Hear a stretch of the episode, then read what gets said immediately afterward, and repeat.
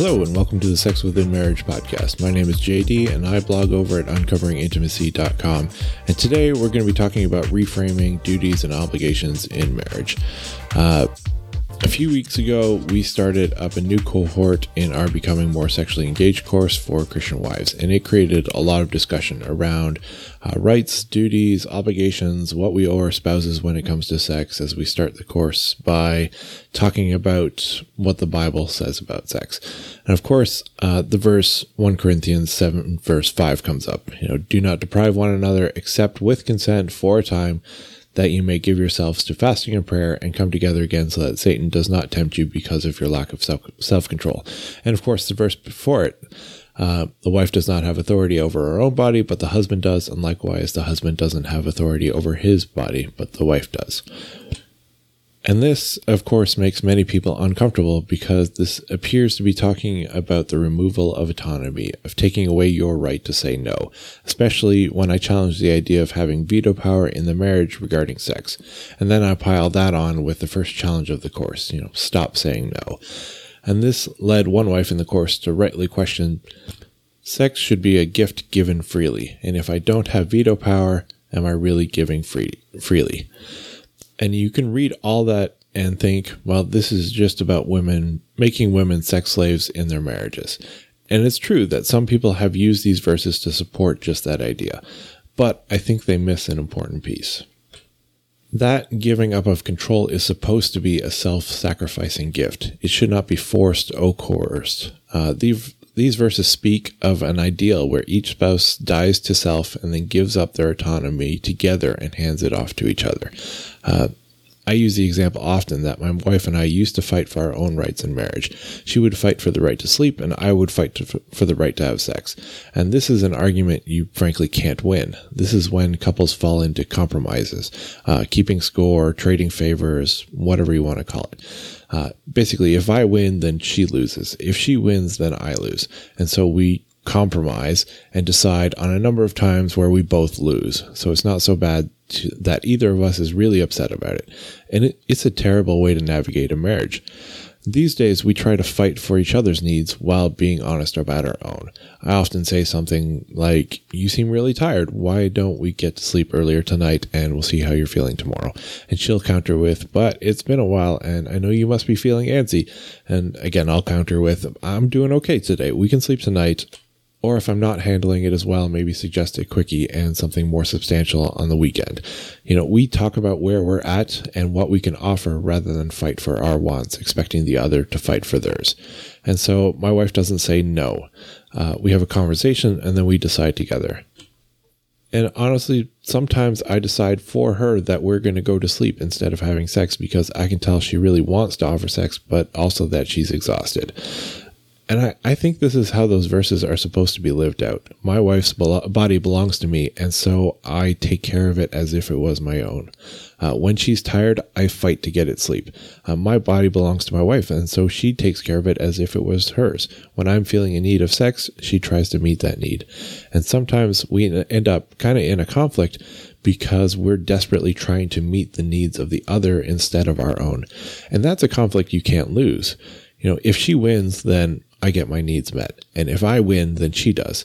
And it's it's a win-win situation and we both feel loved in the process. That's not to say that we're perfect. You know, I can still get frustrated when it's been a while, but it's not directed at my wife. I'm frustrated with the circumstances that led to the delay. Uh, I can't be mad at her because I'm trying to protect her through those circumstances and meet her needs as well. And sometimes she still feels guilty because she feels like she's not meeting my needs during those situations. But since I'm fighting for her to get sleep, I think and I hope that that guilt is somewhat abated because it's also my decision that we're waiting. Well, what if it's less than ideal? You know, what if your spouse doesn't fight for your rights? That's when uh, Proverbs 25, verse 21 and 22 comes to mind. You know, if your enemy is hungry, give them food to eat. If they are thirsty, give them water to drink. You will heap burning coals of shame on their head, and the Lord will reward you. If this is how we are to treat our enemies, then how should we treat our spouses? No less, I think. Uh, we do what is right because we love them, not because they will necessarily do the same for us. If they do, well, that makes an amazing marriage. But if they choose not to, then you can still do the right thing because that's what you vowed to do. And I see this as a parallel for what Christ did for us. He gave up his veto power, his everything power for us. He gave up infinite cosmic power and chose to make himself a useless tiny infant dependent for everything. And then he grew up and when he was at peak human power, thousands of people following him, disciples who would fight at the drop of a hat for him, he chose to give up his life and let us kill him instead.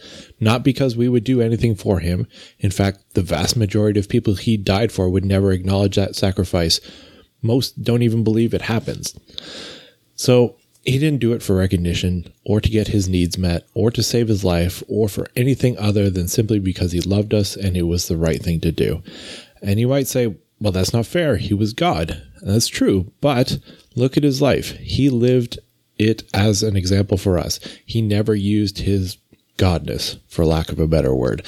Uh, he asked his father for power, the same as we can, and it was granted the same as God can for us. But Jesus never once took that power upon himself as God. That would have been cheating and a useless example for us.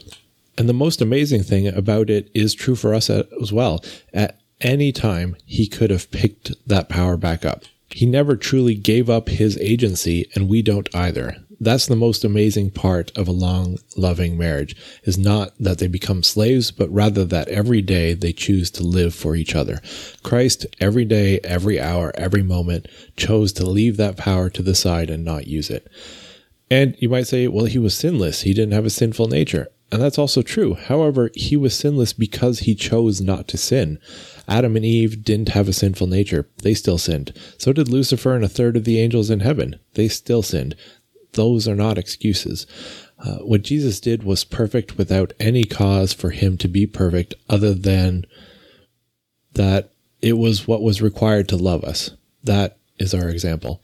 Now, personally, I'm not as strong as Jesus was. I can't imagine the willpower needed to go through what he did. And I know most of you reading this aren't either. I'm not expecting you to be perfect. Nobody is. You know, Romans 3:23 says for all have sinned and fallen short of the glory of God. 1 John 1 verse 8 says if we say we have no sin then we deceive ourselves and the truth is not in us.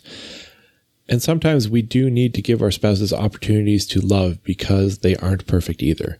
We can't expect them to know what they can do to show us, to love us innately. Uh, if you start with the assumption that they love you and want to show you that, then it's actually loving to sit them down and say, Hey, I'm not feeling loved. This is how you can love me. And that way they can know how to show you love instead of guessing and maybe getting it wrong. I know there's a lot of what if scenarios out there. You know, you're welcome to post them in the comments on the blog post and we can hash them out. But I hope this gives a bit of a framework for how to view duties, obligations, and responsibilities in marriage. Not worrying about giving up autonomy and agency, but rather aiming to love each other perfectly, uh, knowing that we're going to fail, but having a model to follow in Christ. And that's all I wanted to say today, because this is what I've been thinking about. I hope that's helped somebody out there.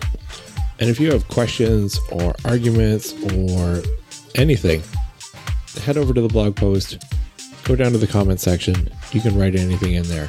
As long as you are respectful and trying to actually have a conversation, I will let anything go. And that's it for today. Talk to you next time.